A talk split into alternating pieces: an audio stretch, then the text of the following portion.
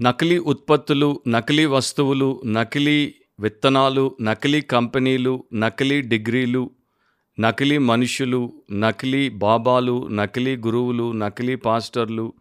ప్రపంచవ్యాప్తంగా నకిలీ వ్యవస్థ అనేది చాలా పెద్ద ఎత్తున కొనసాగుతున్నటువంటి లోకంలో మనం ఉన్నాం అనేక ఐటమ్స్ లేకపోతే పదార్థాలు మనకు ప్రపంచమంతటా కూడా నకిలీవిగా దొరుకుతాయి. ఈ రోజుల్లో నిజమైనటువంటివి తక్కువ నకిలీవే ఎక్కువ. అండ్ మనందరికీ తెలిసినటువంటి విషయమే చైనాలో తయారయ్యేటువంటి పెద్ద మొత్తం సామాగ్రి లేకపోతే వస్తువులు ప్రోడక్ట్స్ ఎక్కువ శాతం నకిలీవే ఇమిటేషన్ అని అంటారు.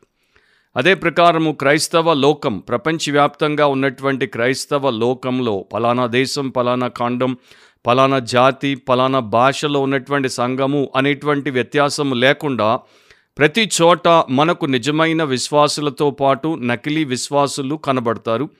నిజమైన సేవకులతో పాటు నకిలీ సేవకులు చాలా పెద్ద మొత్తంలో కనబడతారు.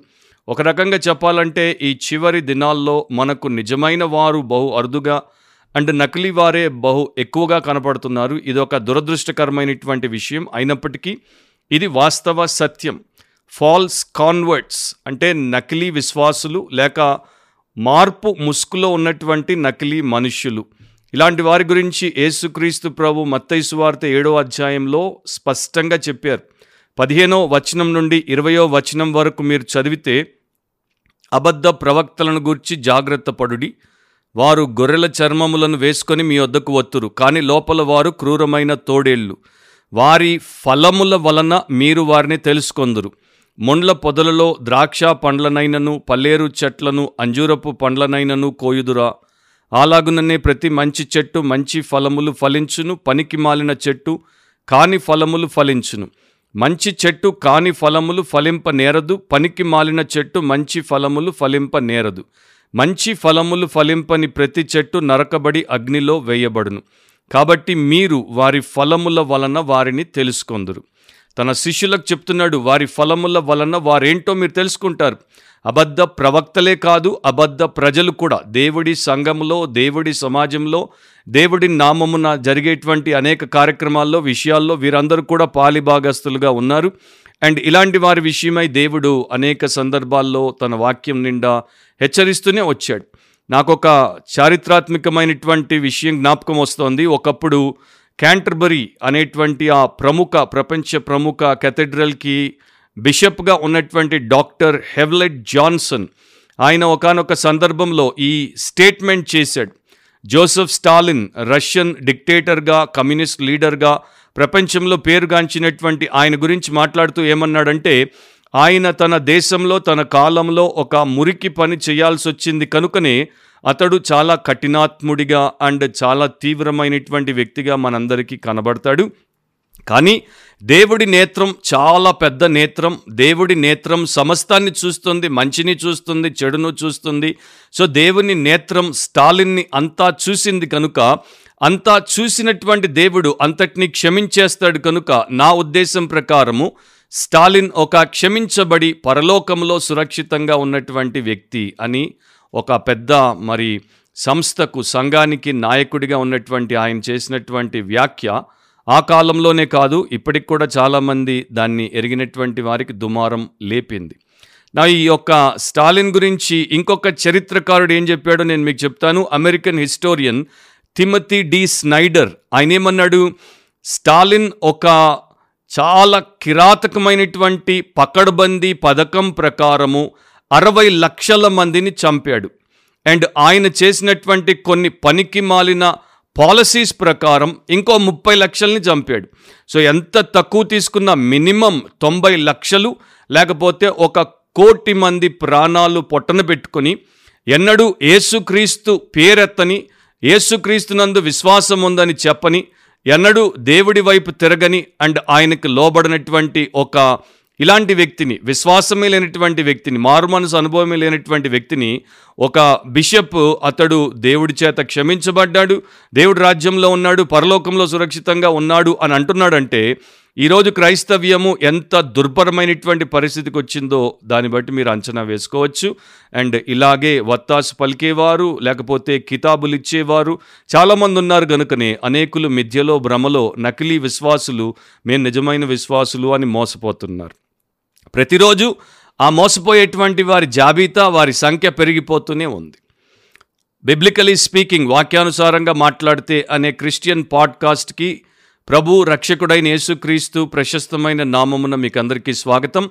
ప్రతి వారము దేవుడి కృపను బట్టి ఈ కార్యక్రమం ద్వారా మనము వాక్యము ద్వారా అనేక సత్యాలను చూడడానికి అంటే వాక్యపు వెలుగులో వాక్యపు వైఖరితో చూడడానికి అండ్ మనుషులు ఏమనుకుంటున్నారు మనుషులు ఏమంటున్నారు పెద్దవారు ఏమంటున్నారు చిన్నవారు ఏమంటున్నారు నువ్వేమనుకుంటున్నావు? నేనేమనుకుంటున్నాను? అన్నవన్నీ కూడా పక్కన పెట్టేసి దేవుడు ఏమీ చెప్పాడు అండ్ దేవుడు చెప్పిన దాన్ని మనం ఎలా తీసుకోవాలి? ఎలా జీవించాలి? భక్తికి అండ్ జీవితానికి సంబంధించినటువంటి విషయాలను సత్యాలను మనం నేర్చుకుంటున్నాం.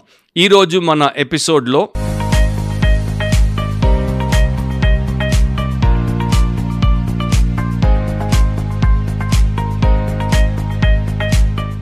మోషే కాలంలో నకిలీ విశ్వాసులున్నారు యేసుక్రీస్తు కాలంలో నకిలీ విశ్వాసులున్నారు ఆది అపోస్తుల కాలంలో నకిలీ విశ్వాసులున్నారు తర్వాత భక్తుల కాలంలో నకిలీ విశ్వాసులు ఉన్నారు రిఫార్మర్స్ కాలంలో నకిలీ విశ్వాసులు ఉన్నారు ప్యూరిటన్స్ కాలంలో నకిలీ విశ్వాసులు ఉన్నారు అవేకనింగ్ తెచ్చినటువంటి భక్తుల కాలంలో నకిలీ విశ్వాసులు ఉన్నారు అండ్ మన కాలంలో అవన్నీ కలుపుకుంటే వచ్చే మొత్తం కన్నా పెద్ద మొత్తం నకిలీ విశ్వాసులు ఉన్నారు అప్పుడు కొంతమంది అని చెప్పుకోవచ్చేమో కానీ ఇప్పుడు ఉన్న దాంట్లో ఎక్కువ మంది నకిలీ విశ్వాసులే అని చెప్పుకోక తప్పదు. ప్రొఫెసర్స్ ఎక్కువ పొజెసర్స్ ఆఫ్ క్రైస్ట్ తక్కువ. క్రీస్తును గురించి చెప్పుకునేవారు ఎక్కువ కానీ క్రీస్తును వారి హృదయంతో చేపట్టినటువంటి వారు క్రీస్తులో ఉన్నటువంటి వారు బహు తక్కువ ఈ దినాల్లో. అనేది నేను మీకు ప్రత్యేకంగా చెప్పాల్సిన అవసరం లేదు. వందేళ్ళ క్రితమే ఏడబ్ల్యూ టోజర్ అనే ఒక బైబిల్ భక్తుడు తన పుస్తకంలో ఈ మాట రాశాడు. నా అభిప్రాయం ప్రకారము వేల మంది లక్షల మంది కాకపోతే వేల మంది ఒక మతపరమైనటువంటి అనుభవంలోనికి తీసుకురాబడుతున్నారు. క్రీస్తుని నమ్ముకోండి అంగీకరించండి అనేటువంటి ఆ యొక్క మాటల ద్వారా వారు మరి మభ్యపెట్టబడి దాంట్లోనికి తీసుకురాబడుతున్నారే తప్ప వారు నిజముగా రక్షింపబడినటువంటి వారు కారు. అది అక్షరాల నిజం. ఆ తర్వాత డాక్టర్ జేమ్స్ కెనడీ ఆయన కూడా ఈ మాటలు చెప్పాడు నా ఇరవై నాలుగు సంవత్సరాల విశాలమైనటువంటి క్రైస్తవ సేవా అనుభవంలో అమెరికా గురించి చెప్పాడు. అమెరికాలో క్రైస్తవ సంఘాల్లో ఉన్న అత్యధికులు నకిలీ విశ్వాసులు రక్షణ లేని మరి నిజ క్రైస్తవులు కానటువంటి వారు అని ఆయన చెప్పాడు. అండ్ దాన్ని చెప్పడానికి నాకు ఏ సంకోచము లేదు ఏ భయం లేదన్నాడు. యేసుప్రభు కూడా మత్తయి సువార్త ఏడో అధ్యాయంలో ఇరవై రెండు ఇరవై మూడు వచనాల్లో చాలా స్పష్టంగా చెప్పాడు. ప్రభువా ప్రభువా నన్ను పిలిచి ప్రతివాడు పరలోక రాజ్యమును ప్రవేశించాడు. కానీ నా తండ్రి చిత్తాన్ని చేసేటువంటి వాడు. తండ్రి చిత్తాన్ని ఎవడు చేస్తాడు? రక్షించబడినటువంటి వాడు క్రొత్త స్వభావం కలిగినటువంటి వాడు దేవుని వైపు తిరిగినటువంటి వాడు ఆత్మచేత ప్రేరేపింపబడిన వాడు వాక్యమును బట్టి బ్రతికేటువంటి వాడే. అలాంటి అనుభవమే లేనటువంటి నకిలీలు ఎవరు కూడా ఆ పని చేయలేరు. కనుక మరలా మత్తైసు వార్త ఇరవై మూడో అధ్యాయం ఇరవై ఏడో వచనంలో వేషధారుల గురించి ప్రభు మాట్లాడినప్పుడు అయ్యో వేషధారులైన శాస్త్రులారా పరిసయులారా మీరు సున్నము కొట్టిన సమాధులను పోలి ఉన్నారు. అవి వెలుపల శృంగారముగా అంటే అందమైనవిగా అగపడును గాని లోపల చచ్చిన వారి ఎముకలతోనూ సమస్త కల్మషముతోనూ నిండి ఉన్నవి అని ప్రభు చెప్పాడు. సో నకిలీ విశ్వాసులు లేకపోతే ఫాల్స్ కాన్వర్ట్స్ ఫాల్స్ బిలీవర్స్ గురించి మొదటి నుండే యేసుప్రభు చాలా స్పష్టంగా కుండ బద్దలు కొట్టినట్టు చెప్తూ వచ్చాడు. అండ్ ఈరోజు మన యొక్క పాడ్కాస్ట్ యొక్క టాపిక్ ఏంటంటే ఫాల్స్ కాన్వర్ట్స్ నకిలీ విశ్వాసులు లేకపోతే మార్పు ముసుగులో ఉన్నటువంటి నకిలీ మనుష్యులు. మేము మారాం మేము మారు మనసు పొందాం మేము దేవుని ప్రజలం దేవుని బిడ్డలం అనుకునేటువంటి వారి విషయమై బైబిల్ ఏం చెప్తుందో మీకు చూపించడం. Qualities of false converts. నకిలీ విశ్వాసుల్లో ఉండే కొన్ని లక్షణాలు చాలా ఉన్నాయి. కొన్నింటిని మీకు చూపించనివ్వండి. ఫస్ట్ అండ్ ఫార్మోస్ట్ ఏంటంటే నో లవ్ ఫర్ గాడ్ ఈ నకిలీ విశ్వాసులు అసలు విశ్వాసులతో పక్కనే కూర్చుంటారు అసలు విశ్వాసులతో పాటలు పాడతారు అసలు విశ్వాసులతో ప్రార్థనల్లో ఏకీభవిస్తారు ప్రసంగాలు వింటారు కొన్ని సందర్భాల్లో నోట్స్ రాసుకుంటారు పరిచర్యలో కూడా ఉండొచ్చు. కానీ వారికి ఉండనటువంటిది అసలు విశ్వాసుల్లో ఉండేటువంటిది ఒకటేంటంటే వీరు దేవుడి పట్ల ప్రేమను కలిగి ఉండరు. యోహాన్ సువార్త పద్నాలుగో అధ్యాయం పదిహేనో వచనంలో ప్రభు చెప్పాడు మీరు నన్ను ప్రేమించిన ఎడల నా ఆజ్ఞలను గైకొందురు. తన శిష్యులతో చెప్తున్నాడు మీరు నన్ను నిజంగా ప్రేమిస్తే నా ఆజ్ఞలను గైకొంటారు నా యొక్క శాసనాలను పాటిస్తారు. నేను చెప్పిన ప్రతి మాట మీ జీవితానికి పునాదిగా ఉంటుంది. అదే మిమ్మల్ని ప్రేరేపించి బ్రతికింపజేస్తుంది. దేవుడి నోట్లో నుండి వచ్చి ప్రతి మాట మీరు బ్రతకడానికి ఆస్కారంగా మారుతుంది. ఎందుకు ఆ మాట చెప్పాడు? ఎందుకంటే ఆదాము అవ్వలు మొదట దేవుడిచ్చినటువంటి ఒకే ఒక ఆజ్ఞను అతిక్రమించారు పాపంలో పడ్డారు. ఎందుకు పడ్డారు? ఎందుకంటే దేవుడి పట్ల వారికి ఉన్నటువంటి ప్రేమ కన్నా వారి మీద ఉన్నటువంటి స్వీయ ప్రేమ సెల్ఫ్ లవ్ అంటారు చూడండి అది అధికముగా ఉండింది కనుక ఆజ్ఞను వారు అతిక్రమించారు. సో దేవుడిని ప్రేమించేటువంటి వాడు ఆజ్ఞను అతిక్రమించడు. ఆజ్ఞను అతిక్రమించేటువంటి స్వభావము కలిగి యథావిధిగా రెగ్యులర్గా బై హ్యాబిట్తో చేసేటువంటి వ్యక్తిగా ఉండడు. కాకపోతే ఎవరైతే దేవుడి పట్ల బొత్తిగా ప్రేమను కలిగి ఉండరో అలాంటి వారు ఆజ్ఞలను గైకొనరు. అండ్ నిజమైనటువంటి కన్వర్షన్ అంటే మారు మనసు అనుభవం ఒక సెల్ఫ్ లవర్ని గాడ్ లవర్గా మారుస్తుంది. అంటే స్వంతాన్ని ప్రేమించుకునేటువంటి ఒకడిని దేవుణ్ణి ప్రేమించే వ్యక్తిగా మారుస్తుంది. కనుక ఆజ్ఞలను గైకొన్నప్పుడు దేవుడి యొక్క ఆదేశాలను గైకొన్నప్పుడు ఆ వ్యక్తి దేవుణ్ణి ప్రేమిస్తున్నాడు. అవిధేయత నుండి విధేయతలోనికి వచ్చినప్పుడు ఆ వ్యక్తి దేవుణ్ణి ప్రేమిస్తున్నది అనేది దేవుడే మనకు చూపించాడు. కానీ ఎవరైతే అవిధేయత చూపుతారో ఆజ్ఞల్ని గైకొనరో వారు దేవుడిని లెక్క చేయట్లేదు దేవుడి అధికారాన్ని లెక్క చేయట్లేదు ఆయన వాక్యాన్ని లెక్క చేయట్లేదు దాన్ని తృణీకరించారు అనేది స్పష్టమైపోతుంది. మొదటి యోహాను రెండో అధ్యాయం నాలుగో వచనంలో ఆయనను ఎరిగియున్నానని చెప్పుకొనుచు ఆయన ఆజ్ఞలను గై కొనని వాడు అబద్ధికుడు. వానిలో సత్యమే లేదు. సో నాకు ఆయన తెలుసు నాకు యేసుప్రభు తెలుసు నేను ఫలానా సమయంలో నమ్మాను నేను ఆయన సంఘానికి వెళ్తాను నేను వాక్యం చదువుతాను నేను ప్రార్థన చేస్తాను నేను కానుకేస్తాను అని చెప్పుకునేటువంటి వారు ఆయన ఆజ్ఞలను గైకొనప్పుడు వారు అబద్ధికులు వారిలో సత్యము లేదు. అంటే వారు ఆయన సంబంధులు కారు ఆయన సత్యమై ఉన్నాడు. అండ్ వారు ఆయనలో ఎలాంటి పాలు కలిగినటువంటి వారు కారు. సో ఈ స్టాండర్డ్ బట్టి మనం తీసుకుంటే ఎంతమంది ఈ రోజున మీరు లేక మీ కుటుంబము లేక మీ సంఘము మీ సహవాసంలో ఎంతమంది దేవుడి ఆజ్ఞల ప్రకారం బ్రతుకుతున్నారు?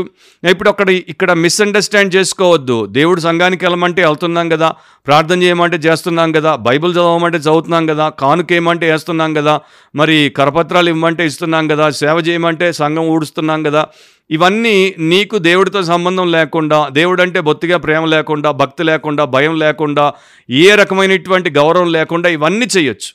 ఎందుకంటే ఇవన్నీ పనులు. ఇవి నిజంగా ఆయన ఇచ్చినటువంటి ప్రధాన ఆజ్ఞల్లో భాగముగా లేవు. తర్వాత ఉన్నటువంటి మామూలు ఆజ్ఞల కోవలోనికి వస్తాయి. ఆయన చెప్పినటువంటి మొదటి ఆజ్ఞ ఏంటి? నిన్ను నీవు ఉపేక్షించుకొని నీ సిలువనెత్తుకొని నన్ను వెంబడించమన్నాడు. మొదటి ఆజ్ఞ అంటే ఆయన యొక్క శిష్యరికంలో కాలు పెట్టినటువంటి ప్రతి ఒక్కడు పాటించాల్సింది.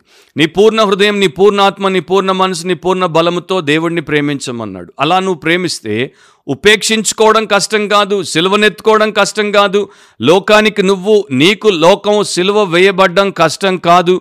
అండ్ దేవుడు చెప్పినటువంటి ప్రతి విషయం అది పరిశుద్ధంగా బ్రతకడం కావచ్చు అందరిని ప్రేమించడం కావచ్చు క్షమించడం కావచ్చు త్యాగము చేయడం కావచ్చు లేక హతసాక్షిగా మారడం కావచ్చు. ఈ పెద్ద పెద్ద ఆజ్ఞలు ఉన్నాయి చూడండి. అండ్ ఏవైతే ఎక్కువ శాతం పక్కన పెట్టేసి వాటిని పట్టించుకోకుండా బతుకుతారు అవి మీ లైఫ్లో లేకపోతే నిజమైన విశ్వాసము లేదు నకిలీ విశ్వాసులే అని చెప్పాల్సి వస్తుంది. ఎప్పుడో ఒక ఆయన అన్నాడు అందరూ మనం చెప్పుకుంటూ ఉంటాము యూదా ఇస్కరియోత్ యూదా యేసుక్రీస్తు ప్రభువును ముప్పై వెండి నాణ్యాలకు అమ్మేశాడు అని. కానీ నిజం చెప్పాలంటే అది వాస్తవమే అయినప్పటికీ వాడు యేసుప్రభువును ముప్పై వెండి నాణ్యాలకు అమ్మడం కాదు వాడిని వాడు ముప్పై వెండి నాణ్యాలకు అమ్ముకున్నాడు.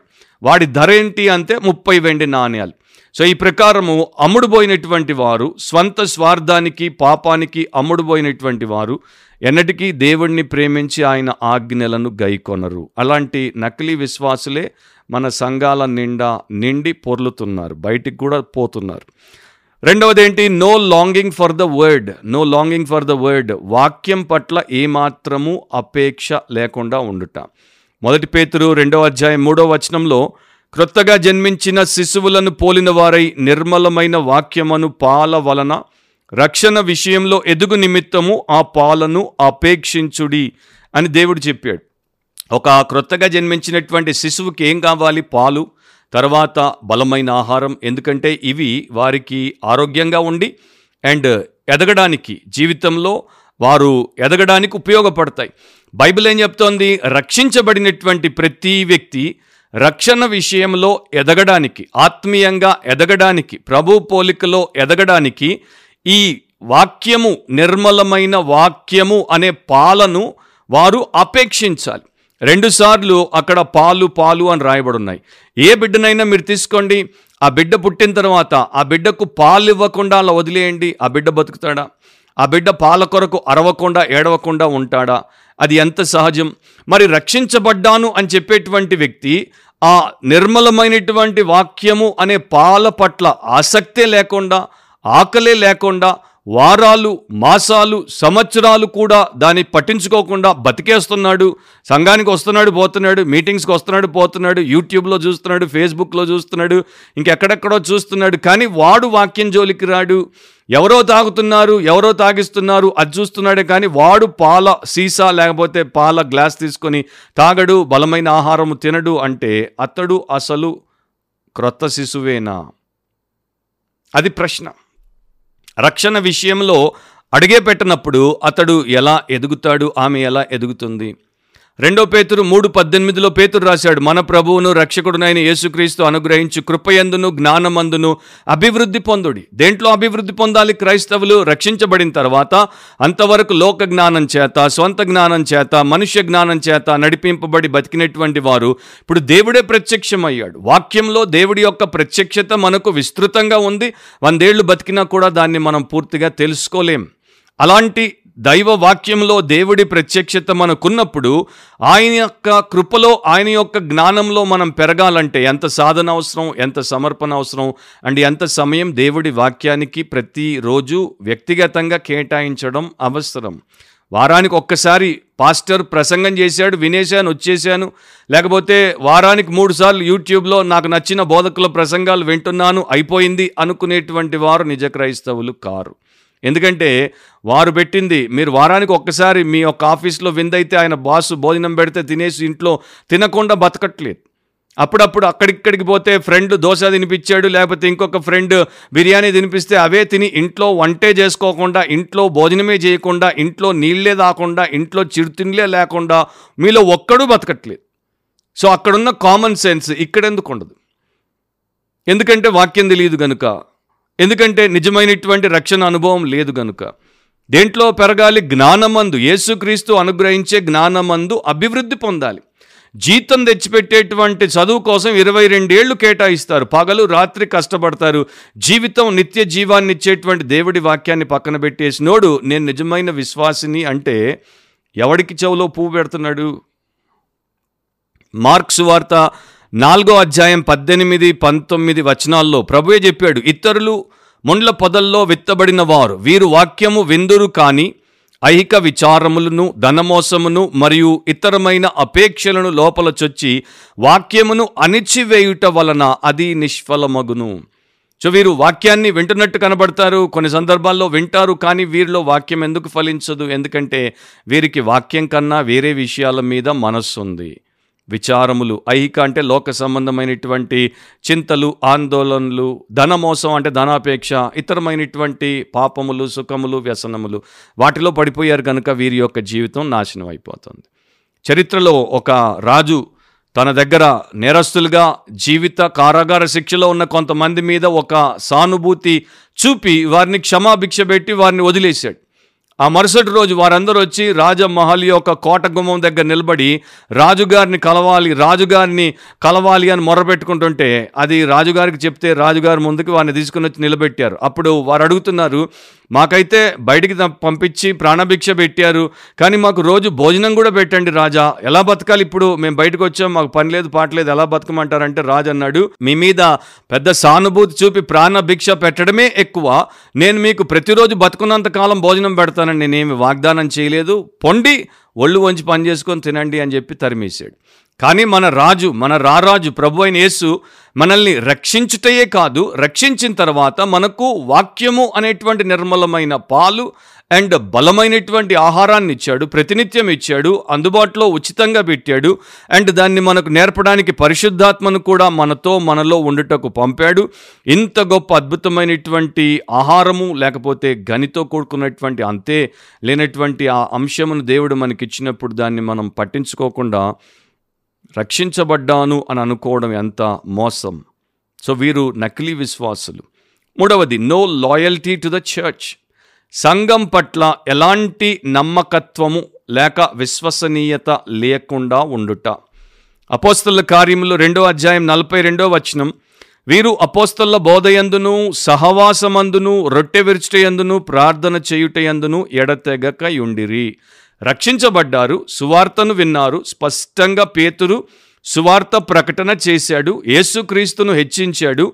ఆయన రక్షకుడని ఆయన ద్వారానే ఆయన సిలువలో చేసినటువంటి రక్షణ కార్యం ద్వారానే మనము రక్షించబడతామని చెప్పాడు. ఆ వాక్యము ఆత్మదేవుడి ఖడ్గముగా వాడబడింది గనుక ఆ పాపాత్మల హృదయాంతరంగాల్లోనికి ఖడ్గముగా దూసుకుపోయి వారిని అది ఛేదించింది. కనుక వారు హృదయంలో గుచ్చబడి పరుగులెత్తి మేమేం చేయాలి రక్షణ పొందడానికని వేడుకొని రక్షించబడ్డారు. రక్షించబడిన తర్వాత వెంటనే వారిలో నిజ విశ్వాసుల లక్షణాలు ఏంటో దేవుడు చూపించాడు. దాంట్లో ఒకటేంటంటే సహవాసమందు ఎడతెగక ఉండిరి. డివోటెడ్ అంటూ ఫెలోషిప్ లేకపోతే they're committed to their local church వారి స్థానిక సంఘానికి వారు కట్టుబడి ఉన్నారు. దాంట్లో వారు అంకితమైపోయారు. వారు దాన్ని మరి వారి యొక్క జీవితంలో ప్రధాన భాగంగా చేసుకున్నారు. గుర్తుపెట్టుకోండి రక్షించబడి తిరిగి జన్మించినటువంటి ప్రతి క్రైస్తవుడు క్రీస్తు శరీరంలో భాగమై ఉన్నాడు. ఆయన శరీరంలో అవయవమై ఉన్నాడు. అవయవమై ఉంది. కనుక శరీరానికి వేరుగా బ్రతుకు అనేది అసలు లేనే లేదు. శరీరంలో భాగమై బలముగా ఆరోగ్యకరముగా ఆశీర్వాదకరముగా ఆత్మీయముగా బ్రతుకుటే దేవుని ఉద్దేశం. నా ఇప్పుడు ఈ లోకల్ చర్చ్ నేను ఏ లోకల్ చర్చ్కి వెళ్ళను? నాకు ఒక చర్చ్ లేదు. నేను ఇంట్లోనే దేవుణ్ణి ఆరాధిస్తాను. నాది డైరెక్ట్ రిలేషన్షిప్. నేను దేవుడితో మాట్లాడతా దేవుడు నాతో మాట్లాడతాడు. మధ్యలో ఈ పాస్టర్లొద్దు వద్దు ఇవాంజలిస్టులు బైబిల్ బోధకులు వద్దు ఎల్డర్లు వద్దు మిగతా ఈ యొక్క సహోదరి సహోదరులొద్దు నాకు డైరెక్ట్ ఉంది అంటే అసలు నీకు వాక్యం ఏంటి విమోచకుడు ఏంటి అసలు రెండు వేల సంవత్సరాల క్రైస్తవ చరిత్ర ఏంటో నీకు బొత్తిగా అర్థమే అవ్వలేదు. కనీసం ఇప్పుడైనా అర్థం చేసుకోవడానికి ప్రయత్నం చేయి. స్థానిక సంఘం. సంఘం అంటే యూనివర్సల్ చర్చ్. విశ్వమంతటా దేవుడి యొక్క అదృశ్యమైన సంఘం ఉంది. Universally invisible church. స్థానికంగా విజిబుల్ చర్చ్ స్థానికంగా ఒక లొకాలిటీలో ఒక ప్లేస్లో ఒక ఏరియాలో దృశ్యమైన సంఘం. అది నాకు కనపడుతుంది. నేను సికింద్రాబాద్లో విక్టరీ వర్షిప్ సెంటర్ అనే సంఘంలో సభ్యుణ్ణి. దాంట్లో భాగం. ప్రపంచమంతటా ఎన్నో సంఘాలకు వెళ్ళాను. ఎన్నో దేశాల్లో ఎన్నో సంఘాల్లో ఎంతోమందికి వాక్యం చెప్పాను. అది మరి సార్వత్రిక సంఘం. దాంట్లో నేను ఒక భాగం. కానీ ప్రత్యేకంగా నా యొక్క పాత్ర ఎక్కడుంది నా బాధ్యత ఎక్కడుంది నేను ఎక్కడ బతుకుతున్నానంటే విక్టరీ వర్షిప్ సెంటర్లో అలాగే స్థానిక సంఘంలోనే మనము భాగమై ఉండుట దేవుని ఉద్దేశం. ఇప్పుడు మీరు చూడండి అక్కడే ఎందుకు అంటే దేవుడు సర్వతా ఉన్నాడు. కానీ ప్రత్యేకంగా తన సంఘము మధ్యలో ఆయన యొక్క సన్నిధి ఉంది. ఆయన సంఘముల మధ్య సంచరించువాడు. తన సంఘంలో ఆయన నిరంతరము ఉంటాడు. సో ఆ దేవుడి యొక్క ప్రత్యేక సన్నిధి ఉన్న స్థానిక సంఘంలో నీవెలా భాగం కాకుండా ఉంటావు? ఎక్కడైతే దేవుడి బోధ బ్రతుక్కి నిత్య జీవితానికి అవసరమైనటువంటి పరిశుద్ధ బోధ మనకు అందుబాటులో దేవుడు పెట్టాడో దాంట్లో నీవు భాగం కాకుండా ఎట్లా ఉంటావు? ఎక్కడైతే దేవుడు ఒక వ్యక్తిని పవిత్రపరుస్తాడు వాక్యం అనే ఉదకం చేత శుద్ధి చేసి వారిలో ఉన్నటువంటి మాలిన్యములన్నింటినీ తురిచేసి వారిని మహిమా స్వరూపుడైనటువంటి యేసు కొరకు ఎలా సిద్ధపరుస్తాడో ఆ స్థలంలో లేకుండా ఎట్లా ఉంటావు? సంపూర్ణతలోనికి తీసుకుని వచ్చేటువంటి సంఘములో నీవు భాగముగా ఉండకుండా ఎలా ఉంటావు? అండ్ భూమి అంతటి మీద ఎక్కడైతే దేవుని ప్రజలు నావారు నా ప్రజలు అని చెప్పుకున్నటువంటి ఆ స్థానిక సంఘములో నీవు ఒక ప్రజగా ఉండకుండా వేరుగా ఎట్లా ఉంటావు? పేరుగా ఉన్నారు అంటే నకిలీ విశ్వాసులు. లేదండి మేము చర్చ్కి వెళ్తాం చర్చ్కి వెళ్తున్నారు కానీ మెంబర్షిప్ తీసుకోలేదు. చర్చ్కి వెళ్తున్నారు కానీ ఎవరితో మాట్లాడరు. చర్చ్కి వెళ్తున్నారు కానీ రెండు మూడేళ్ళు వెళ్ళిన పాస్టర్ని కలవరు. చర్చ్కి వెళ్తున్నారు కానీ అన్ని మీటింగ్లకు రారు. మీకు ఉన్నప్పుడు వస్తారు మీకు ఇష్టం లేనప్పుడు రారు. వీళ్ళందరూ ఎవరు అంటే నకిలీ విశ్వాసులే. అపోస్తుల కార్యములు నాలుగు ఇరవై మూడు. వారు విడుదల పొంది పేతురు యోహాన్లు బెదిరించబడ్డారు దెబ్బలు తిన్నారు. ఇంకోసారి యేసునామమున ప్రకటన చేయొద్దని వారికి హెచ్చరిక చేసి విడుదల చేసినప్పుడు ఎక్కడికి వచ్చారు విడుదల నుండి తమ స్వజనుల యొద్దకు వచ్చి. వారికి ఒక ఓన్ కంపెనీ ఉండింది. వారికి ఒక ఓన్ ఫెలోషిప్ ఉండింది. వారి లోకల్ చర్చ్ ఉండింది. వారి స్వజనులు మన రోజంతా పనిచేసిన తర్వాత మన ఇంటికే పోతాం. మన తండ్రి మన తల్లి మనకున్నారు. మన అన్న మన అక్క మన చెల్లి మన తమ్ముడు మనకున్నారు. ప్రపంచమంతా మనుషులే. అందరి ఇళ్ళు మన ఇళ్ళు కావు. అన్ని కుటుంబాలు మన కుటుంబాలు కావు. మన కుటుంబమే మన కుటుంబం. సో హైదరాబాద్లో రెండు వేల సంఘాలు ఉన్నాయి. అన్ని సంఘాలు నా సంఘాలు కావు. నా సంఘం విక్టరీ వర్షిప్ సెంటర్లోనే నేను భాగమై ఉన్నాను. అక్కడే నేను నా కుటుంబంతో మమేకమై ఉంటాను. దేవుడు అక్కడ పెట్టాడు అక్కడే ఉంటాను. సో నా ప్రియ సహోదరి సహోదరుడా వారు స్వజనుల యొద్దకు వెళ్ళారు. ప్రతి వారం మీకు వెళ్ళడానికి మీ స్వజనులు ఉన్నారా? మీ స్వంత సంఘం ఉందా? ఆన్లైన్లో అటెండ్ అవుతున్నాను బ్రదర్. ఆన్లైన్ చర్చ్ చర్చే కాదు. అది ఎక్సెప్షన్. కొంత సమయం కొన్ని దుర్భరమైన పరిస్థితుల్లో గత్యంతరం లేక ఆన్లైన్లో మనం ఉన్నాం. ఎట్లా ఉంటుందంటే నేను ఎడారిలో ప్రయాణం చేస్తున్నాను ఆఫ్రికాలో. నెల రోజులు ఆ ఎడారిలో అప్పుడప్పుడు కొన్ని ఊర్లు వస్తాయి అక్కడ బతుకుతాను. మోస్ట్ ఆఫ్ ద టైం ఎడారిలో బతుకుతాను. ఆ ఎడారిలో బతికినప్పుడు నాకు సరైనటువంటి నీరు నాకు సరైనటువంటి నాకు ఇష్టమైనటువంటి వంటకాలు ఆహారాలు సరైన సౌకర్యం ఏమీ ఉండవు. సో నా లైఫ్ అంతా ఎడారిలోనే బతికేస్తాను అనుకుంటారా ఎవరు అనుకోరు. మళ్ళా నేను ఎప్పుడు ఇంటికి వచ్చేస్తానా? నా భోజనం ఎప్పుడు చేస్తానా? నా వసతులన్నీ ఎప్పుడు కలిగి ఉంటానా? నేను సౌకర్యవంతంగా ఎప్పుడు ఉంటానా? అనే ఎదురు చూస్తాను. కానీ ఎడారిలో ఉన్నాను కదా ఎడారిలో బతికేద్దాం అనుకుంటాడా? ఎవడు అనుకోడు. ఆన్లైన్లో బతికేస్తున్నాను ఆన్లైన్లో అటెండ్ అవుతున్నాను అనేది ఒక బైబిల్ ఏతర. అంటే బైబిల్కి తెలియనటువంటి అన్క్రిస్టియన్ ప్రాక్టీస్. దాన్ని ఎంత త్వరగా మనం మానేస్తే అంత మంచిది. లిటరల్గా లోకల్ చర్చ్ బాడీతో ఫిజికల్గా గ్యాదర్ అవ్వాలి. అది దేవుని యొక్క ఉద్దేశం. రష్యాలో ఒకానొక సమయంలో కమ్యూనిజం బాగా మరి పట్టు కలిగి ఉన్నప్పుడు ఒక చర్చ్లో ఆరాధన జరుగుతోంది. ఇద్దరు రష్యన్ సోల్జర్స్ అక్కడికి వచ్చారు. లోపలికి వచ్చి తలుపులేసేసి తుపాకులు తీశారు. ఆ కాంగ్రిగేషన్ వైపు మరి తుపాకులు ఎత్తిపెట్టి వారికి గట్టిగా అరుస్తూ ఈ మాట చెప్పారు. ఎవరెవరు ప్రాణాలు దక్కించుకోవాలనుకుంటున్నారో వెంటనే బయటికి పారిపోండి. యేసు కొరకు ఎవరెవరు ప్రాణాలు ఇవ్వాలనుకుంటున్నారు ఇక్కడే ఉండండి ఆరాధనలో ఉండండి అని చెప్పినప్పుడు సగం మంది తుర్రున మూడు డోర్లు మూడు వైపులు తెరుచుకొని పారిపోయారు. అందరూ వెళ్ళిపోయారా అంటే వెళ్ళిపోయారు. మిగతా వారు ఇక్కడే మా ప్రాణం పోయినా పర్వాలేదు ఏసు కొరకే మేము ఉంటాం ఏసును విడవం అన్న వారు అక్కడ ఉన్నప్పుడు తలుపులు మూసేసేయమని చెప్తే ఆ మూడు తలుపులు లోపల ఉన్నవారు మూసేశారు. అప్పుడు వీళ్ళు ఇద్దరు సైనికులు తుపాకులు తీసి పక్కన పెట్టి వారి వెనకున్న బ్యాగ్ నుండి బైబిల్ తీసి మేము కూడా విశ్వాసులమే ఫస్ట్ మేము విశ్వాసులం అని తెలియజేస్తే ప్రాబ్లం కమ్యూనిస్ట్ సోల్జర్లం కదా అందుకని ఇక్కడున్న నకిలీగాళ్ళని బయటికి తోలాం. ఇప్పుడు మాకేం ప్రాబ్లం లేదు. పదండి మనం కలిసి ఆరాధించుకుందాం. మేకలన్నింటినీ బయటికి తరిమాం. గొర్రెలారా మన ప్రభువుని ఆరాధిద్దామని ఆరాధన చేసి వెళ్ళిపోయారు. నా ఇప్పుడు దాన్ని బట్టి మీకు అర్థమవుతుంది. ఇప్పుడు హైదరాబాద్లో అండ్ ఆంధ్రప్రదేశ్లో ఇండియాలో యుఎస్లో ఆఫ్రికాలో అండ్ ఎక్కడెక్కడ సంఘాలు ఉన్నాయో అక్కడ కూడా ఇదే ఒక్క సండే చేస్తే చాలండి. ఒక్క సండే. తుపాకులతో వచ్చేసి అందరిని ఈజీగా తరిమేయచ్చు. పేల్చాల్సిన అవసరం కూడా లేదు. నాలుగవది నో లుకింగ్ ఫర్ హోలీనెస్ అంటే పరిశుద్ధత వైపే వారు చూడరు. పరిశుద్ధత అనేది వారి దృష్టిలో ఉండనే ఉండదు. పరిశుద్ధత అనేది వారికి ప్రామాణికం కాదే కాదు. వారు దేవుడి దగ్గరికి ఎందుకు వస్తున్నారు? పరిశుద్ధత కోసం కాదు. అండ్ పరిశుద్ధత వారి యొక్క జీవిత ఆశయము కాదు. ఎలాంటి ప్రభు? హెబ్రీ పత్రిక ఏడు ఇరవై ఆరులో ఆయన గురించి దేవుడు ఏమని అభివర్ణించాడు? యేసు గురించి మాట. పవిత్రుడును నిర్దోషియు నిష్కల్మషుడును పాపులలో చేరక ప్రత్యేకముగా ఉన్నవాడును. మన ప్రభు అయిన యేసు ఇది. ఆకాశ మండలము కంటే మిక్కిలి హెచ్చైన వాడునైన ఇట్టి ప్రధాన యాజకుడు మనకు సరిపోయిన వాడు. సో ఆయన మన ఆత్మలకు కాపరి మన అధ్యక్షుడు మన ప్రధాన యాజకుడు మన ప్రభు మన మాదిరి ఆయన పవిత్రుడు. ఆయన దగ్గరికి నేను వచ్చి నాకు ఆయనతో సంబంధం ఉంది. నేను ఆయన ఎందున్నాను? నేను రక్షించబడ్డాను. నేను ఆయన విశ్వాసిని ఆయనకు విధేయుడను అని చెప్పి పవిత్రుడిగా ఉండక పవిత్రురాలిగా ఉండక ఎలా ఉండగలను? ఒకప్పుడైతే దోషినే ఒకప్పుడైతే దుర్మార్గుణ్ణే. కానీ ఇప్పుడు నిర్దోషిగా ఆయన నన్ను క్షమించి రక్తంలో కడిగి శుద్ధి చేశాడు. కనుక ఇప్పుడు నిర్దోషిగా ఎలా ఉండకుండా ఉండగలను? ఒకప్పుడైతే అన్ని కల్మషాలు కపటాలు కుట్రలతో ఉన్న వ్యక్తిని ఇప్పుడు నిష్కల్మషకుడిగా ఎలా ఉండలేను?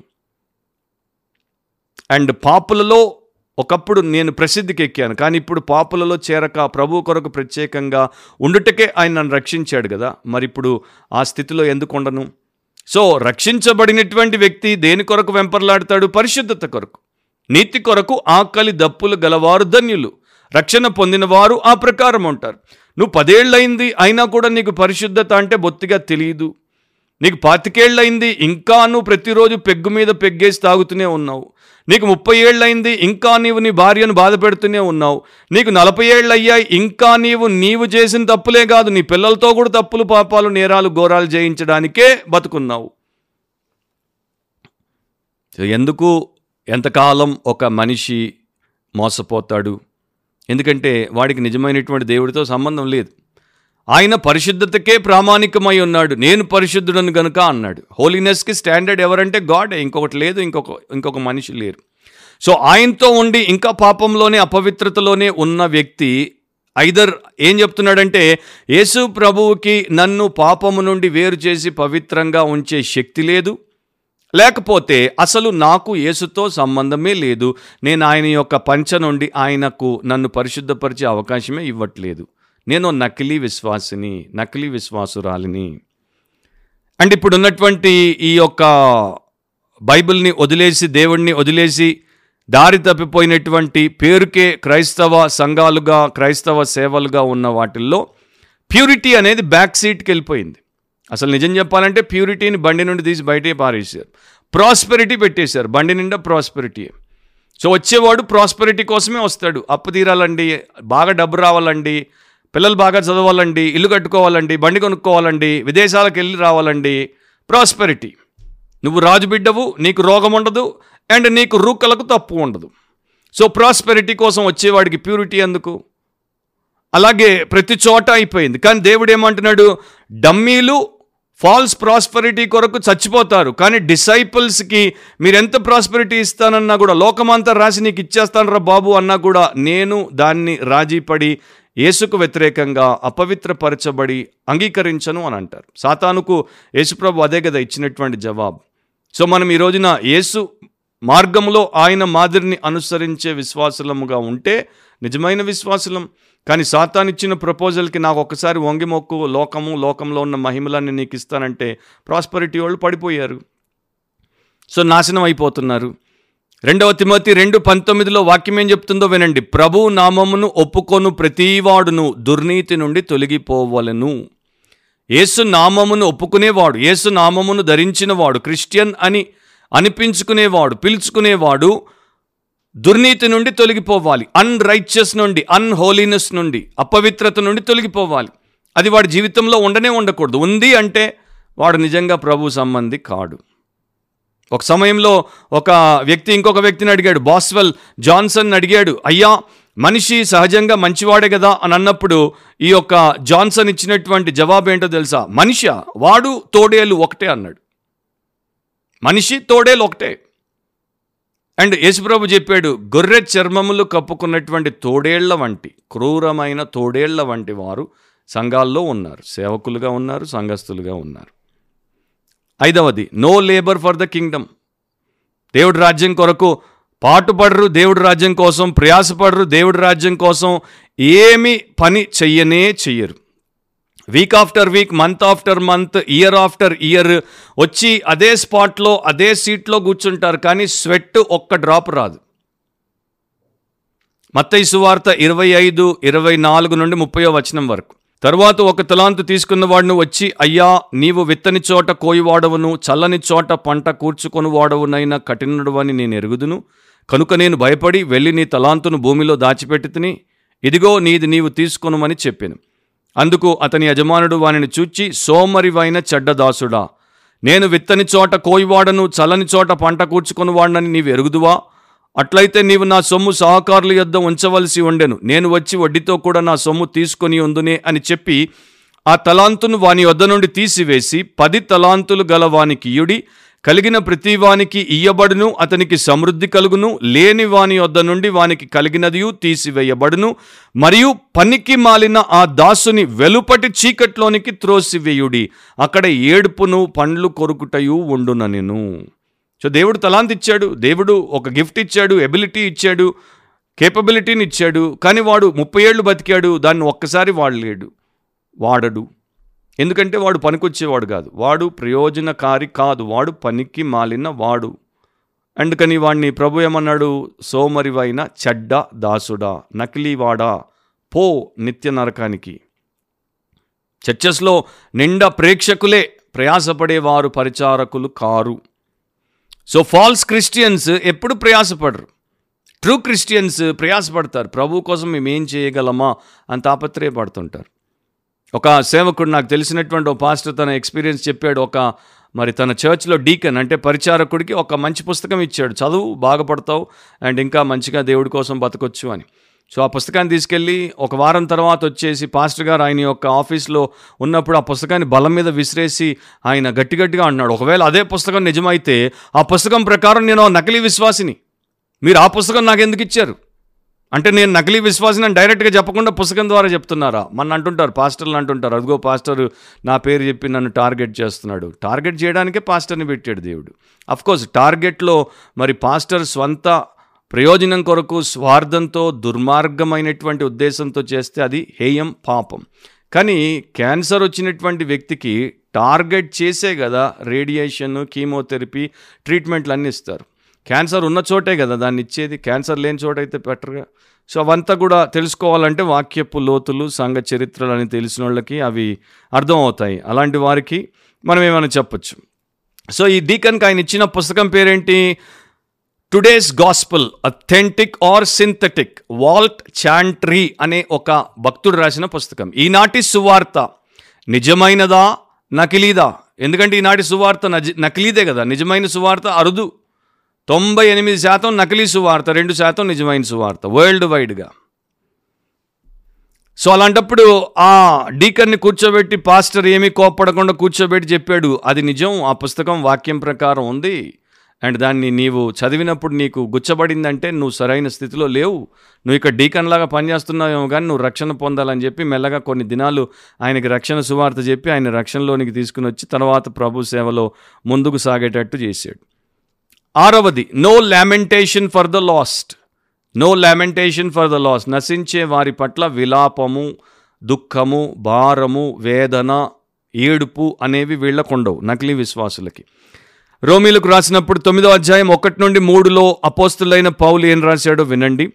నాకు బహుదుఃఖమును నా హృదయంలో మానని వేదనయు కలవు. క్రీస్తునందు నిజమే చెప్పుచున్నాను అబద్ధమాట లేదు. పరిశుద్ధాత్మ నా మనస్సాక్షి నాతో కూడా సాక్ష్యం ఇచ్చుచున్నది. సాధ్యమైన ఎడల దేహ సంబంధులైన నా సహోదరుల కొరకు అంటే యూదుల కొరకు నేను క్రీస్తు నుండి వేరై శాపగ్రస్తుడనై ఉండగోరుదును. ఆయన ఎంత భారం కలిగి ఉన్నాడో చూడండి. పరలోకానికి వెళ్ళొచ్చాడు. ప్రభువుని డైరెక్ట్గా చూశాడు. ఆయన ద్వారా దేవుడు చేసినటువంటి మహత్కార్యాలు సూచక్రియలు విశేషమైనటువంటి అద్భుతాలు ప్రపంచంలో రెండు వేల సంవత్సరాలుగా ఎవరి ద్వారా అవ్వలేదు? అవ్వవు.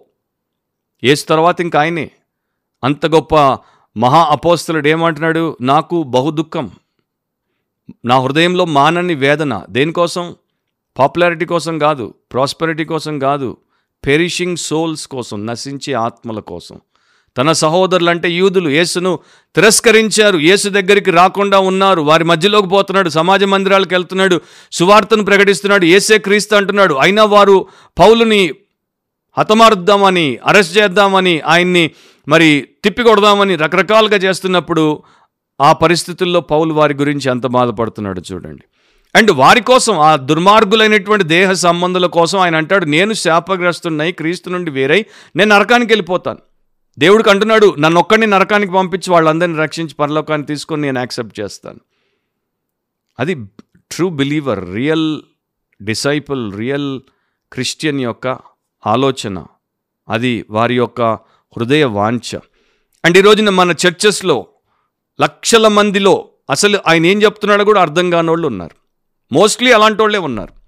అండ్ నేను మీకు గ్యారంటీ చేసి ఛాలెంజ్ చేసి చెప్తాను ఈ మెసేజ్ ఇప్పటిదాకా మీరు వెళ్ళినటువంటి ప్రాస్పరిటీ గాస్పల్ పాస్టర్ ఇచ్చుండడు. అండ్ ఇంకొక ముప్పై ఏళ్ళు పోయినా ఇవ్వడు. ఎందుకంటే అది ఆయన యొక్క అజెండాలో లేనే లేదు. అండ్ నా ప్రియ సహోదరి సహోదరులారా వర్డ్ ఆఫ్ ఫెయిత్ అదొక నకిలీ మూమెంట్ ప్రాస్పరిటీ గాస్పల్ అది ఇంకో నకిలీ మూమెంట్ దాంట్లో ఎంతసేపు రిచెస్ అండ్ రెయినింగ్ అంటే ఆ ఐశ్వర్యము అండ్ రాజుల్లాగా ఏలడము. ఈ రెండు తప్ప మనకు ఆత్మల పట్ల భారం ఉండాలి. మనం దేవుడి యొక్క హృదయమును కలిగి ఉండాలి. ఆయన హృదయ ఘోష మన ఘోషగా మారాలి అనే ఉండవు. ఎంతసేపు నశించేటువంటి వెండి మీద పెరిషబుల్ సిల్వర్ మీదే మనసు పెట్టి కూర్చున్నోడికి పెరిషింగ్ సోల్స్ మీద మనసు ఎట్లా ఉంటుంది? నశించిపోయేటువంటి ఆత్మల పట్ల భారం ఎట్లా ఉంటుంది? డేవిడ్ బ్రెయినర్డ్ ఏమన్నాడో చెప్తాను. అందుకని ఆయన మహా మిషనరీ అయ్యాడు. ఆయన ఆయన అంటాడు నేను ఎక్కడుంటున్నానో ఎలా ఉంటున్నానో ఎలాంటి కఠినమైనటువంటి పరిస్థితులను ఎదుర్కొంటున్నానో నేను పట్టించుకోను. నేను క్రీస్తు కొరకు ఆత్మలను సంపాదిస్తే చాలు. రాత్రి నిద్రపోతున్నప్పుడు అదే నా కల్లోకి వస్తుంది ఉదయం మేల్కొనగానే మొదట అదే నాకు నా యొక్క ఆలోచనల్లో మెదులుతుంది. నేను దేవుడి కొరకు ఆత్మలను సంపాదించుట అనే గొప్ప పనిలో నా జీవితాన్ని పనంగా పెట్టేయడమే. మరి ఈ తత్వం ఎందుకు మన కాలపు క్రైస్తవ సంఘాల్లో లేదు లోకంలో లేదు? ఎందుకంటే సరైనటువంటి విధానం లేదు వాక్యం లేదు విమోచకుడు లేడు. సో నశించిపోయేటువంటి వారు ఎలాంటి పరిస్థితుల్లోనికి పోబోతున్నారో చెప్పేటువంటి బోధలు లేవు. వారి యొక్క భవిష్యత్తు తీర్పు అండ్ వారి యొక్క కఠినమైన నిత్య శిక్ష ఎంత దారుణంగా ఉంటుందో చెప్పేవారే లేరు. పరిశుద్ధత గురించి ప్రభు పట్ల మనకు ఉండాల్సినటువంటి భయం గురించి హెచ్చరించేవారు లేరు. నిత్యమైన అగ్ని గంధకాలతో మండే గుండం గురించి అండ్ మనుషులను పట్టు జాలర్లుగా మనం ఎందుకు తయారవ్వాలో నేర్పేవారే లేరు. వీళ్ళే నశించినటువంటి నకిలీలు. ఇక వారు నశించే ఆత్మల గురించి ఏం చెప్తారు? మీకు సెమినార్లు పెట్టి అప్పులు ఎట్లా తీర్చుకోవచ్చు? మీకు యాభై వేలు వస్తుంటే ఐదు లక్షలు ఎట్లా సంపాదించవచ్చు మీరు ఒకే ఇల్లు ఉంటే మూడు ఇల్లు మూడు పట్టణాల్లో ఎట్లా కొనుక్కోవచ్చు? అయ్యో పాత మర్సిడీస్ కార్ నడుపుతున్నారా? మే బ్యాక్ ఎట్లా కొనొచ్చు? ఇవి నేర్పిస్తారు. నేను ఊరికే చెప్పట్లా ఈ మాటలు. ప్రపంచం చూసి దేశాలు తిరిగి అట్లాంటి వాళ్ళతో కొంతకాలము మరి ఢీ కొట్టి కూడా అన్ని అనుభవపూర్వకంగా చెప్తున్నాను. మనకి ఈ వ్యక్తి ఆ వ్యక్తి ఈ విధానం ఆ విధానంగా దేవుడు అండ్ వాక్యమే ముఖ్యం. అబ్రహాం మన విశ్వాసానికి మూలపిత్రుడు. ఆయన యొక్క తత్వం ఏంటి? ఆయన యొక్క మెంటాలిటీ పర్సనాలిటీ ఆయన యొక్క క్యారెక్టర్ ఏంటో మీకు జ్ఞాపకం చేస్తాను. ఆది కాండం పద్దెనిమిదో అధ్యాయం ఇరవై మూడు ఇరవై నాలుగు వచనాలు. అప్పుడు అబ్రాహాము సమీపించి ఇట్లనను దుష్టులతో కూడా నీతిమంతులను నాశనం చేయుదువా? ఆ పట్టణంలో ఒకవేళ ఏ పది మంది నీతిమంతులుండిన ఎడల దానిలోనున్న ఏ పది మంది నీతిమంతుల నిమిత్తము ఆ స్థలమును నాశనము చేయక కాయవా? దేవుణ్ణి ప్రశ్నిస్తున్నాడు. ఆ సుధోమ గొమరల వైపు ఆయన పోయి దాన్ని నాశనం చేయబోతున్నప్పుడు దాంట్లో యాభై మంది నీతిమంతులుంటే వారిని బట్టి ఆ యొక్క స్థలాన్ని ప్రొటెక్ట్ చేయవా వదిలేయవా రక్షించవా? అందరినీ నాశనం చేసేస్తావా? సో ఫిఫ్టీ నుండి ఫార్టీకి థర్టీకి టెన్కి అట్లా వచ్చేస్తాడు మనకి తెలుసు. దేవుడు అబ్రహాము యొక్క మొర్రను విన్నాడు. అబ్రహాము యొక్క వేదనను తెలుసుకున్నాడు కనుక అబ్రహాముని జ్ఞాపకం చేసుకుని లోతును కుటుంబాన్ని ఆయన దాంట్లో నుండి బయటికి తెచ్చాడు. Seventh no leverage with others no leverage with others leverage అంటే పరపతి ఇతరులను ప్రభావితం చేసేటువంటి శక్తి కలిగినటువంటి జీవితం. నకిలీ విశ్వాసులకు ఇవి ఉండవు. ఇవన్నీ నకిలీ విశ్వాసుల్లో లేని విషయాలన్నమాట. వారికి ఎలాంటి లక్షణాలు ఉండవో దాని గురించే బైబిల్ చెప్తున్నది మీకు చెప్తున్నాను. మొదటి తిమోతి నాలుగు పదిహేను. నీ అభివృద్ధి అందరికీ తేటగా కనబడు నిమిత్తం వీటిని మనస్కరించుము వీటి అందే సాధకము చేసుకొనుము అని అపోస్తులైన పౌలు తిమోతికి రాశాడు. సో నీ అభివృద్ధి అందరికీ తేటగా కనబడాలి. అభివృద్ధి దేంట్లో? దీంట్లో కాదు. ధనంలో కాదు. దేవుళ్ళో. దైవిక విషయాల్లో ఆత్మీయతలో క్రీస్తు పోలికలో అండ్ ఫలముల విషయంలో రాజ్యమును విస్తరించే విషయంలో సంఘ క్షేమం విషయంలో పరిచర్యల విషయంలో. సో నకిలీ విశ్వాసులు ఎవరిని ప్రభావితం చేయరు ఎందుకంటే వారు స్టఫ్ లెస్ పఫ్. అంటే స్టఫ్ లేని పఫ్ అన్నమాట. జస్ట్ పైన ఆకారం ఉంటుంది లోపల ఏ పదార్థం ఉండదు. ఏ విషయాల్లో నీవు సరిగ్గా ఉంటే ఇతరులను ప్రభావితం చేయగలుగుతావు ఇతరులతో నీకు ఆ యొక్క గొప్ప శక్తితో కూడిన పరపతి ఉంటుంది లెవరేజ్ ఉంటుంది. అక్కడే నాలుగు పన్నెండులో పౌలు రాశాడు మాటలోను ప్రవర్తనలోను ప్రేమలోను విశ్వాసంలోను పవిత్రతలోను విశ్వాసులకు మాదిరిగా ఉండుము. సో ఈ ఐదు విషయాల్లో విశ్వాసులకు నువ్వు ఒక ఎగ్జాంపుల్ని సెట్ చేస్తే క్రీస్తు ప్రభు యొక్క వాక్యం ప్రకారం ఈ ఐదు విషయాల్లో నీవు మసులుకుంటే జీవిస్తే వారిని నువ్వు ప్రభావితం చేస్తావు. విశ్వాసుల్ని అండ్ తర్వాత అవిశ్వాసుల్ని కూడా. మార్క్ నాలుగులో యేసుప్రభు రాతి నేల గురించి చెప్పాడు. అండ్ అక్కడ ఒక మాట చెప్పాడు వేరు లేదు గనుక ఫలం రాలేదు. No root no fruit. So నకిలీ విశ్వాసులకు వేర్లు ఉండవు గనుక ఫలం రాదు.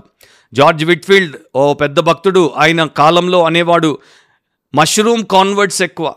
పుట్టగొడుగులు లాంటి మార్పు పొందినటువంటి వారు ఇప్పుడు ఇట్లా వస్తారు మరుసటి సమయంలో కనబడకుండా పోతారు. సో ఇట్లాంటి వాళ్ళు దేవుడి రాజ్యానికి ఉపయోగపడరు ఎందుకంటే వారు నిజమైనటువంటి విశ్వాసులు కారు. ఇక చివరి మాట no lording over evil forces no lording over evil forces అంటే దుష్ట శక్తుల మీద ఎలాంటి ప్రభుత్వమును కలిగి ఉండకపోవుట. ఎఫ్ఎస్సి ఆరు పది పదకొండు వచనాలు తుదకు ప్రభు యొక్క మహాశక్తిని బట్టి ఆయన యందు బలవంతులై ఉండుడి. మీరు అపవాది తంత్రములను ఎదురించుటకు శక్తిమంతులగునట్లు దేవుడిచ్చు సర్వాంగ కవచమును ధరించుకునుడి. సో ప్రభు నందు మీరు బలాఢ్యులై ఉండండి అండ్ అపవాది తంత్రములను తెలుసుకుని ఎదురించుటకు దేవుడి సర్వాంగ కవచాన్ని ధరించుకోమని నిజమైన విశ్వాసులకు ఆత్మపూర్ణులకు ఆయన రాశాడు. నకిలీ విశ్వాసులు ఇదంతా చేయలేరు. ఎందుకంటే వారు సాతాను యొక్క బానిసలు వారు యేసుక్రీస్తు యొక్క సైనికులు car. They are slaves of Satan and they are not soldiers of the Lord Jesus Christ so వాళ్ళకి ఇది వర్తించదు. సో ముగింపులో నకిలీ విశ్వాసుల సంగతి ఏంటి క్రైస్తవ కుటుంబంలో పుట్టుండొచ్చు కానీ క్రీస్తునందు తిరిగి జన్మించక ఉన్నారు. సంఘానికి హాజరవుతూ ఉండొచ్చు కానీ క్రీస్తుతో అంటు కట్టబడి లేరు. సందేశాలు వింటూ ఉండొచ్చు కానీ దానికి ఎన్నడూ లోబడరు. గొర్రెలతో కనబడుతూ ఉండొచ్చు కానీ ఒక గొర్రెగా మారలేదు ఇంకా మేకే గోధుమలతో ఉండొచ్చు కానీ ఇంకా గురుగే. విశ్వాసులలాగా చలామణి అవ్వచ్చు ఇంకా వేషధారులే. సో ఏం చేయాలి? మత్తయి మూడు ఏడులో చెప్పాడు మారు మనసుకు తగిన ఫలము ఫలించుడి. సో నిజంగా ఇప్పుడు మీరు మారు మనసు పొందండి మారు మనసుకు తగిన ఫలమును ఫలించండి. అప్పుడు దేవుడి కొరకు బ్రతుకుతారు. ఓ భక్తుడు ఈ మాట చెప్పాడు క్రైస్తవుడికి వేషధారి కంటే నిజమైన భక్తుడికి నకిలీ విశ్వాసికి మధ్య తేడా ఏంటంటే ఇద్దరు మనుషులే ఈయన క్రైస్తవుడు పడతాడు ఫాల్స్ కానీ వీడు దూకుతాడు డైవ్స్ పడ్డం ఏంటి దూకడం ఏంటి? ప్రమాదవశాత్తు స్విమ్మింగ్ పూల్లో నేను పడ్డాను. కానీ నువ్వేమో ఇరవై అడుగుల నుండి దూకావు నీకు ఈత కూడా రాదు. నిలువు నా దూకావు నడినెత్తి బద్దలైపోయింది. సో పడ్డం వేరు దూకడం వేరు. విశ్వాసి పడతాడు వేషధారి దూకుతాడు. అండ్ వీళ్ళిద్దరూ రేపు జీవ మరణాల విషయంలో కూడా సరైనటువంటి నిర్ణయాలు ఈయన చేస్తాడు ఈయన చేయడు. ఈయన పరలోకానికి ఈయన నరకానికి. అందుకనే వాక్యంలో మరలా మరలా దేవుడు కనికరం గలవాడు ప్రేమ గలవాడు కృపగలవాడు మన నాశనాన్ని కోరడు గనుక మనకు హెచ్చరికలు పెడుతూనే వచ్చాడు. ఇప్పటికీ సమయం ఉంది ఇప్పటికీ మెంచిపోలేదు. నీ పాపం విషయంలో నీవు నిజంగా యేసును నమ్ముకుని ఆయన పాదాలు పట్టుకొని పశ్చాత్తాపడు యేసువైపు తిరుగు ఆయన కృపచేత పునరుజ్జీవింపబడు క్రొత్త సృష్టిగా మారు. రెండవ కొరంతి పదమూడు ఐదులో రాయబడినట్టు మీరు విశ్వాసం గలవారై ఉన్నారో లేదో మిమ్మల్ని మీరే శోధించుకొని చూసుకొనుడి మిమ్మల్ని మీరే పరీక్షించుకునుడి. సో ఇప్పటిదాకా దాకా నేను ఇచ్చినటువంటి యొక్క లక్షణాలను మీ యొక్క జీవితానికి మీరు పోల్చి చూసుకోండి. ఆ లక్షణాలు ఉంటే మీరు నకిలీ విశ్వాసులే. నాకేమి మీరు నన్ను ఏమనుకుంటారు? మళ్ళొకసారి నా యొక్క ఛానల్కి వస్తారా? రారా? అన్నవి లేవు. ఎందుకంటే ఇవన్నీ నన్ను నా గురించి మీరు ఏమనుకుంటే ఏముంది? మంచి అనుకున్నా చెడు అనుకున్నా నో ఇష్యూ నా ఛానల్కి మీరు వచ్చినా రాకపోయినా నో ఇష్యూ కానీ మీ నిత్యత్వం ఆయనకు ముఖ్యం నాకు ముఖ్యం. మీరు నకిలీ విశ్వాసిగా ఈ రోజుండి రేపు నకిలీగానే ఆయన వచ్చినప్పుడు ఆయన ముందు నిలబడడం లేకపోతే నకిలీగానే మీరు మరణించడం దేవుడికి ఇష్టం లేదు నాకు ఇష్టం లేదు. కనుక ఇప్పుడే కనువిప్పు పొంది మార్పు పొందండి. మీరే పరీక్ష చేసుకోండి శోధించి చూసుకోండి. మీరు భ్రష్టులు కాని ఎడల యేసుక్రీస్తు మీలో ఉన్నాడని మిమ్మల్ని గూర్చి మీరే ఎరుగరా. యేసుక్రీస్తు మీలో ఉంటే మీరు భక్తులు. ఆయన మీలో లేకపోతే మీరు భ్రష్టులు. ఇంకొక సెకండ్ ఒపీనియన్ లేదు. సో భ్రష్టులు భక్తులే. నిజమైన విశ్వాసులు నకిలీ విశ్వాసులే. కనుక ఒక నకిలీ విశ్వాసిగా ఉండక ఈనాడే ఇప్పుడే దేవుడి యందు విశ్వాసము మారు మనసు తగ్గింపుతో ఆయనకి జీవితాన్ని సమర్పించుకొని క్షమించబడి శుద్ధి చేయబడి రక్షించబడి ఒక నిజమైన యథార్థమైనటువంటి క్రైస్తవ భక్తుడిగా భక్తురాలిగా క్రీస్తు శిష్యునిగా శిష్యురాలుగా మారుట మీకు క్షేమం. సో ఈ ప్రార్థన చేసుకోండి. నన్ను నేను దేవుడికి సమర్పించేసుకుంటాను. ఆ దేవుణ్ణి నా తండ్రిగా నేను అంగీకరిస్తున్నాను. యేసుక్రీస్తు నా యొక్క రక్షకుడిగా నేను అంగీకరిస్తున్నాను. పరిశుద్ధాత్ముణ్ణి నా యొక్క మార్గదర్శిగా నేను అంగీకరిస్తున్నాను. దేవుడి వాక్యమైనటువంటి బైబిలే నా జీవిత ప్రామాణికమైనటువంటి గ్రంథముగా నేను అంగీకరిస్తున్నాను. నిజ క్రైస్తవులే నా సహయోగులు సహోదరులు సహోదరులుగా నా సహవాసంగా నేను అంగీకరిస్తున్నాను. అండ్ క్రైస్తవ పరిచర్య నా కర్తవ్యముగా నా విధిగా. నేను అంగీకరిస్తున్నాను. అండ్ నేను ఇప్పుడు నన్ను నేను పూర్తిగా నూటికి నూరు శాతం ప్రభువుకి యేసుక్రీస్తు ప్రభువుకి స్వేచ్ఛతో అండ్ నిర్ణయాత్మకమైన యథార్థమైన రీతిలో ఇప్పుడు అండ్ ఎల్లప్పుడూ ఉండునట్లు సమర్పించేసుకుంటున్నాను. ఆమెన్. అలా మీరు దేవుడికి ప్రార్థించి కన్నీటితో ప్రార్థించి దేవుడికి సమర్పించుకోండి రక్షించబడతారు. ప్రభు కొరకు నిజమైన విశ్వాసులుగా బ్రతుకుతారు. అండ్ నకిలీ విశ్వాసుల్ని కూడా మీరు దేవుడి వైపు తిప్పగలిగే సేవ చేయొచ్చు. దేవుడు అలాంటి కృప మనలో ప్రతి ఒక్కరికి అనుగ్రహించునుగాక. మరొకసారి ప్రభు సమయంలో బిబ్లికలీ స్పీకింగ్ వాక్యానుసారంగా మాట్లాడితే అనే పాడ్కాస్ట్లో మనం కలుసుకునేంత వరకు మర్చిపోవద్దు.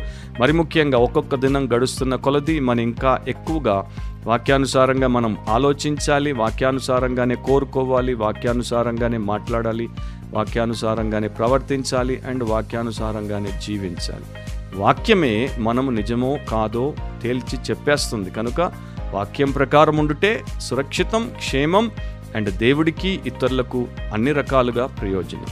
దేవుడికే మహిమ మీకు అందరికీ నిత్య మేలు కలుగునుగాక. God bless you amen